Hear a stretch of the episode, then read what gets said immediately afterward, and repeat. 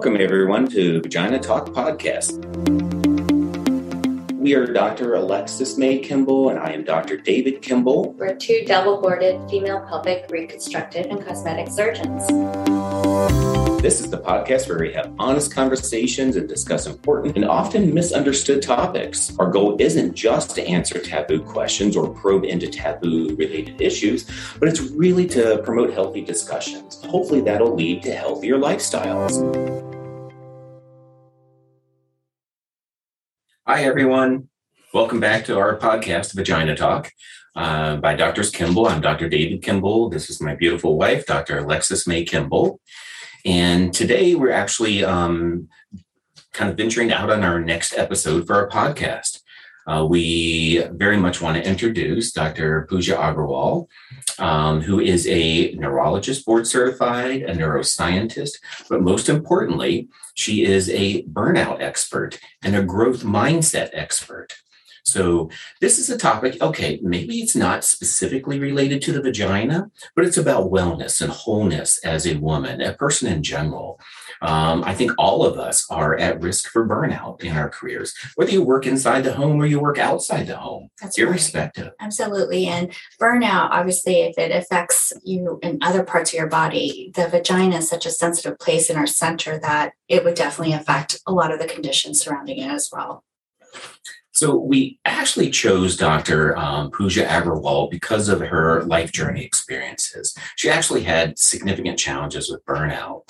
And as a result of that, instead of succumbing to the effects of the burnout, she actually transformed her life and she completely changed her career to where now her focus is on helping younger physicians, female physicians who are experiencing some of the challenges with being a mother, right. a surgeon, a scientist, right? Right, medical professional with navigating some of these issues in a different climate that all women, especially professional women, are encounter are facing and encountering and challenged by. So this really applies to everybody, myself included, even though obviously I don't have a vagina. but you know, we all live very fast-paced lives. Right. It's filled with chaos and constant chatter. And you know, sometimes you get overwhelmed and you're like, I don't know what to do. So listen carefully, take notes. All these tips and tricks that she's talking about apply to me, to my wife, to everybody she's full of wonderful sort of um, tips and advice and just a wealth of information that we can certainly all benefit from. Yeah, so this podcast is not just fun, it's super educational. Right. So without further delay, we warmly welcome Dr. Puja Aggarwal. Could you tell us a little bit about yourself and your story and sort of how you took this direction in your career? Yeah, so um, I'm a neurologist by training. I did my medical school in a six year combined undergrad MD program in Ohio. I did residency and then fellowship and then became an attending. You know, when you're in medical school, everything is set out for you. You know, you do, you know, you're going to do a residency and then a fellowship typically, and then you practice. And you become an attending. I feel like there's a there's this arrival fallacy that once you get there, that everything will be great explain just to like our audience like what an attending is because yeah. they might really understand what that means yeah, so an attending doctor is somebody who has done their training, including um, medical school, residency, and a fellowship. Our fellowship is training after a residency for more um, specialization. And so an attending is somebody who's fully licensed to practice um, without any oversight from another physician. And um, so they're able to practice on their own. And um, so I feel like once, you know, I always had this theory that once I become an attending, that everything will be great in life. And I think once I got to being it, being an attending, it wasn't like that.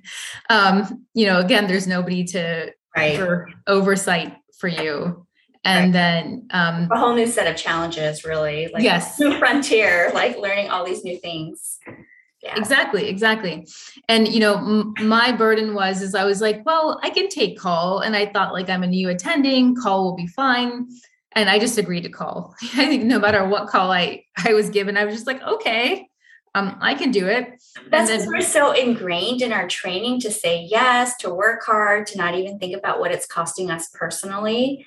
That it's like we're I don't even want to say we're institutionalized, but in a sense we are that we don't really know that there's like light at the end of the tunnel where you could breathe and kind of and like you have a little bit of control over your own schedule, and you should exercise that control in your life so you have a bit of a work-life balance. You're never taught that in med school or your residency. There's no work-life balance. There's just even- work. Yeah, like you don't even think like, oh, I'm just gonna have time to, you know, kind of take my time doing something. It's always like I'm gonna try to squeeze everything in. So, what kind of happened to you when you entered into this attending show? Yeah. Yeah. So um again, I was just excited to take on new things. The first year was fine, the second year was fine, but then it was kind of in my third and fourth year of practicing full time that I started experiencing burnout myself. And um, this was in the first five years after getting out of residency or my fellowship that I started experiencing this burnout. And um, for those of you out there who don't really know what burnout is, it's just um, it is defined by the World Health Organization as chronic workplace stress that's not managed well. And um, for me, the most common reason for or the reason why I had burnout was lack of autonomy. Um, I think I was always a people pleaser, willing to say yes because I was afraid of saying no. Mhm. And being a new attending, obviously you don't want to ruffle any feathers. You want to please people. And so I didn't want to upset my chairman. And so I just was like, okay, let's just do call. And so Yeah. um, I had back to back call a couple weeks at a time. And for those of you who are listening who don't really know what call entails for a doctor, it's being on call 24 7. And, you know, it could be one week and sometimes two weeks. So I was on two weeks at a time. That's a long and- time to be on call. Yeah, that's pretty much like you don't see anything but the hospital and your commute to the hospital. so exactly. And it's not even just the, you know, being in the hospital, seeing the hospital, it's the calls in the middle of the night. Yeah. So It's you know- sleep, right? Yeah. Yeah. So getting called a few times a night at least to do to read something called EEGs or en- electroencephalograms for brain waves to look at people who had seizures. So those take time to read, a couple hours sometimes to read EEGs or continuous EEGs, and that consistent um, waking up just really over time led to me experiencing that burnout, and you know again working long hours at work and not giving much at home. Now, what do you think's different between the burnout that you're describing as an attending, where you would think that you would have a little bit more um, ability to sort of kind of anticipate that versus like in training? Did you experience that in training, or what was it like for you at that time? So I feel like in training, you know, it's expected. We know we have to be on call every fourth night, or we know we have to do this in order to get to being attending. But you know, once you're an attending, there is no backup. You know, the buck stops with you. And um, I think obviously, you know, there there are patients out there, and I was working. I was on call for large hospitals. You know, some of them were a thousand beds for EEG. Some of them were like a few hundred um, bed hospitals for neurology call for acute strokes and things like that. And you know, with all those emergencies, you can be called anytime, anytime, day or night. And then it's also like this fear of being called, like, oh, well, my, you know, my pager's gonna go off or my phone's gonna go off. And it's just like that kind of yeah. PTSD. anxiety. Please. yeah, don't summon the forces like we start. Yeah, I mean, you start thinking all sorts of things for sure. Um, Well, tell us a little bit about now that you reflect back upon that experience. What were some of the early signs of burnout for you, and kind of, you know, what would you recommend to upcoming, you know, residents, fellows who are going to become attendings, how to look for and tease out those early signs of burnout? or even anticipate it. So the early signs of burnout in, typically include um, having uh, difficulty sleeping or insomnia, chronic exhaustion, waking up exhausted, going to bed exhausted. Um, for some people, it could be social isolation or withdrawal, not doing what they used to do um, in terms of being with family or being social with friends. And um, and other people could be turning to alcohol or to um, people other people could be food trying to do something called buffering or trying to avoid feeling a certain way. Um, and for other people it could be you know resentment towards work. You know for me it was a, a point resentment towards patients. Just being at work was something i didn't want to do. And job dissatis- dissatisfaction over time can definitely develop in burnout so those are some of the common si- signs and symptoms but again every person is different Yeah, of course. Absolutely. So, when you kind of started to experience this, how did that lead you into this journey where you became certified as a burnout expert and growth coach. mindset expert? Yes, correct. Yeah. So, um, so I'm a neurologist by training. I know everything about the brain in terms of pathology, all the the pathways of the brain and the spinal cord, but that mind aspect is something I was not obviously very in tune with. So when I was experiencing that burnout, I came, I kind of had this aha moment where I can't continue like this. I had two little kids and I was like, I'm really negative, I'm pessimistic. And I think that can happen in medicine quite easily. And so I actually hired a coach. Um, I thought, well, I definitely felt like I had anxiety, but I felt like seeing a doctor or seeing a counselor wasn't for me. Um, what I did is I hired a coach. Um, and you know, there's a big wave among female physicians right now to to coach and to help um, female physicians and other physicians with um, burnout and just with mindset and looking at things in a different way, which I think is so beneficial. And I don't think it's surprising that there's a trend towards that, only because I feel like as females, there we're entering, we've entered the workplace. We have very high-powered professions, careers, a lot of demands on us personally, and professionally and you know our predecessors really didn't like have sort of a like a plan for us. So i think we're just figuring this out. And coaches like you come along and sort of are helping us navigate these waters. So it's interesting and it seems apropos that right now coaches are sort of like very present especially like you know merging with a lot of professionals because we do need the support whether it was at home or even us trying to like go outside the doors Yes, definitely. So my coach helped me with my mindset to help change the way I looked at things. Um, I used to be very negative, and our brain is just naturally um, negative. We weigh the negative more than we do the positive. It's those neural pathways that are built in. And then my coach helped me to become more self aware in terms of what I was thinking, what I was feeling. And it was basically I started journaling, practicing gratitude. And so it's a habit that I started practicing daily and then over the next couple months i started noticing significant changes. So um, when we practice new habits those then become more subconscious over time. Yeah. our brain builds new neural pathways and it just becomes more automatic.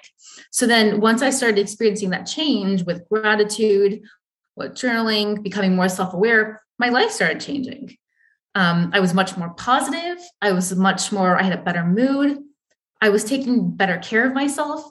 It was a snowball effect. Everything just kind of fell in place naturally then. How did and, your family respond to that? Do they notice it too? Yeah, definitely. Um, kids, spouse, husband who's also a physician, but like other family members commented on too that there was a significant change. And um, so that was like in 2017 that I hired the coach, but it wasn't until the pandemic hit last year that I actually decided to become a certified coach because I realized that with the pandemic, burnout has just increased so much. I mean, if you look at all the reports for doctors, Medscape, and, and all of that, it's just increased significantly with COVID. And so I certified at the Life Coach School last year in 2021. I started my business, Zenful Brain Coaching. And so now um, I use a neuroscience based approach to help my clients, usually female professionals, a lot of them physicians, and coach them on a mindset, the same as I was coached. Um, mindfulness, becoming self aware, um, practicing gratitude, journaling, helping them implement that self care that is so important, um, including sleep, um, exercise, nutrition, and all of that. And I go through all of that with my clients. Yeah, definitely. Now, in your experience, do you find that there's a difference in the style of practice and the risk of burnout or changes in kind of your growth mindset, whether you're in a solo practice, group practice, let's say you work for a hospital, you work for a, um, HMO, Kaiser Permanente, or some organization as such. Do you think there's a difference? Um, I don't think it, that I've found that it's one specifically. I think it really depends on the person, what the situation is. You know, is there lack of autonomy? Are there high work demands, and how is that person able to handle it? Is there? Um, I'm not sure if you know of like Christina Maslach. She's a neuropsychologist, a researcher in burnout. She she was a I think she's a Stanford professor or was at least at one point. She she named six different causes of burnout. So um, the first is lack of autonomy. You know, is there perceived lack of autonomy? Um, is there perceived lack of fairness? Are you being treated fairly, or do you feel like you're being treated treated fairly? And then she also mentioned um, what is the community like? Are you are, are your colleagues supportive? Is your boss supportive? So that's another thing that contributes. There's a few more, but it really depends upon you know what the person is experiencing in addition to what's actually happening in terms of their workload and their boss and what their community is like at work do you find that among certain medical professionals um, specialties that one is more predisposed to burnout than another i think it does, thus far from what i've seen from medscape articles is that you know critical care yeah. um, pulmonary physicians i mean they're on, they're on the front lines er doctors with the pandemic i think that they've had the highest uh, rates of burnout. Oh, totally. And that, I mean, even after that, then like hospitalists, internal medicine, FP, and then, you know, it goes down from there. But I think really ER and critical care physicians.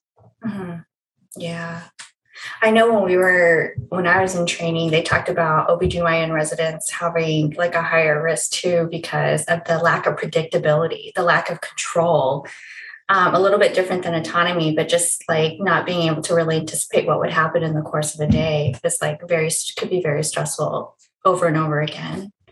I'm sure that could be. I can't. I mean, I'm not an OB-GYN, but I'm sure I can imagine seeing like other people during my OB-GYN fellow or sorry um, rotation and seeing you know that that you can't predict when a baby's going to be born. You can't predict any of that, and that contributing to burnout. Yeah, it seems so prevalent in the medical profession. Absolutely. Like it's so necessary. Do you do talks at like medical schools or with residents and things like that just to kind of help people learn this skill while they're a trainee versus trying to like get, you know, bombarded with all these things when they're out in practice, feeling like they have to learn a new skill set? Yeah, so I actually just coached. I work part time at um, Orlando Health, and I coach some of the residents there. Um, so it's, it's clinical medicine. I practice a little bit of that, and coaching them about you know mindset and work life balance. And I'm actually going to be speaking at the American Academy of Neurology National Conference this year in, in a few weeks in Seattle to residents, program directors, and people like that about burnout and preventing it. Yeah. So what would what would be a piece of advice you would give like a resident something easy for them to do? They don't say like they couldn't hire a coach, they couldn't figure that out in their schedule. Um, their family doesn't understand why they need more help because they're supposed to be able to handle it. What would you tell them they could like something they could do within reach um, to kind of minimize that risk? What I really recommend is um, simple exercise. It doesn't have to be much walking for 10 minutes 20 minutes. If you're on call if you're able to take five 10 minutes to go outside get some fresh air that can help. Um, or the other thing that i also recommend with my clients is breath work or meditation. Um, just taking a few minutes focusing on taking a deep breath in a deep breath out and just being in tune with the breath and trying to clear your mind that can help tremendously um, so those are a couple things. And then the other thing that you know you could focus on is eating well, eating healthy. Um, those are a couple things that you can do. And then the other thing is journaling. Journaling really helps you to become more in tune with what you're thinking, how you're feeling, and you're getting it from your brain onto paper. Then you can actually see with your eyes and our brains respond to it better. And that also helps with stress relief. Do you also help like when one of your clients sort of takes on some of these practices and they undergo like a transformation? Um, do you support them in sort of in the process of sort of helping those external to them sort of understand their change and what they need and how to support that? And just have the language to do it. Yeah, so definitely, I mean, you know, mindfulness is something how what does that mean being mindful so mindful means being present in the moment without judging yourself so that could be for a lot of people it's so normal to judge ourselves to think well i made a mistake and be negative about it instead of showing ourselves self-love or self-compassion so what i do with my clients is it's so true. I guess doctors is bad, right? As surgeons, as parents, it's just oh, yeah. I mean, it just goes on and on. Yeah, so with my clients, I really help them to explain to their family members what they are learning. Actually, sometimes some of my clients will do it with their kids or their spouse, do the journaling or practice gratitude. They'll do it as a family. So then they're all experiencing some of that change. And then for some of them, I've even, you know, with my, I have two little kids. I've talked about mindset, you know, a growth mindset. Um, you know, there was a researcher, Carol Dweck, she talked about a growth mindset and a fixed mindset.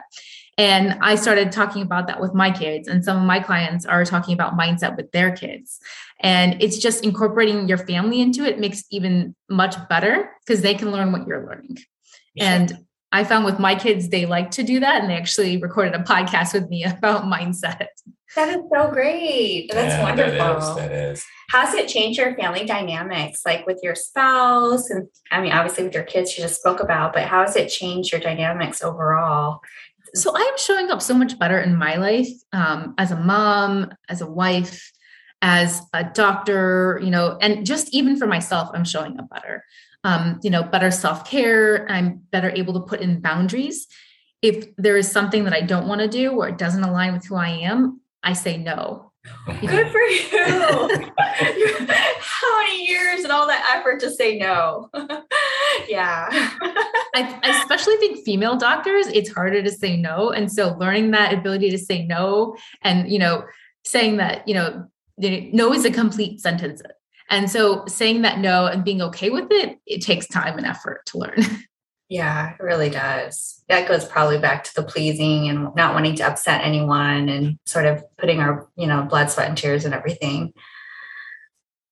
Exactly, exactly. Yeah. I think ultimately, um, it, it should come back to the grassroots, and hopefully, with you kind of working in Seattle and kind of getting this out into the community and the medical community, we can start to go back to training in medical school, residency programs as part of the core curriculum to recognize the signs of burnouts. Prevention is worth a pound of cure always in any regard. So, if we can help prevent people from even experiencing the early onset of burnout, they're going to have a much better career. They're going to enjoy their life a lot better. They're going to be, like you said, I'm a better doctor. I'm a better person. Yeah. I will tell you, when I became chief of Urogyn at Albany Medical Center up in upstate New York, um, the nurses the first year of Christmas bought me this looks like the Staples button, and it, it- it's called a no button. It's no, absolutely not.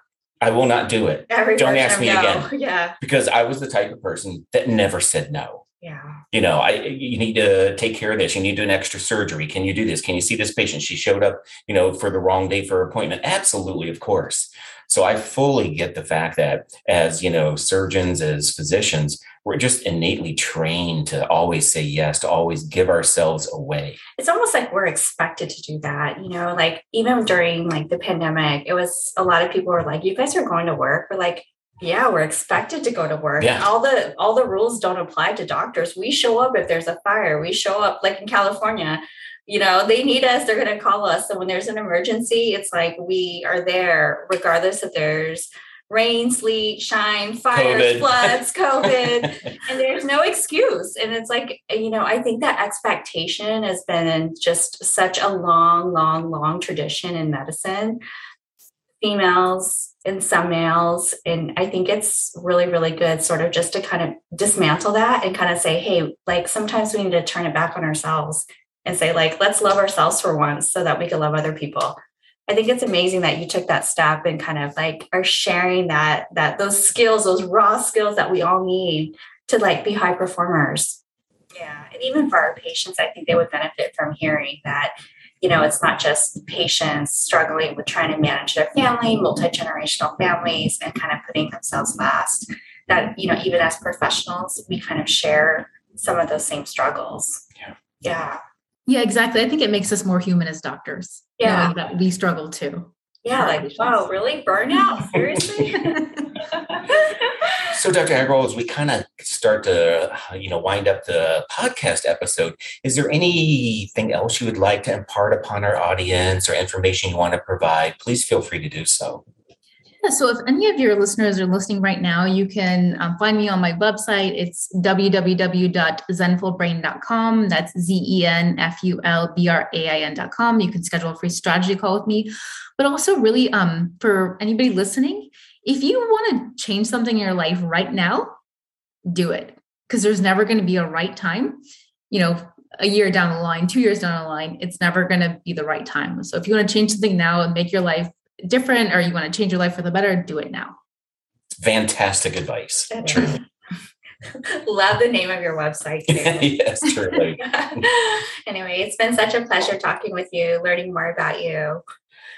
And we look forward to having you on a future podcast and kind of sharing, you know, what's happened over the course of time. Great. Thank you so much for having me. I really appreciate it. Thank you so much for listening to Vagina Talk Podcast.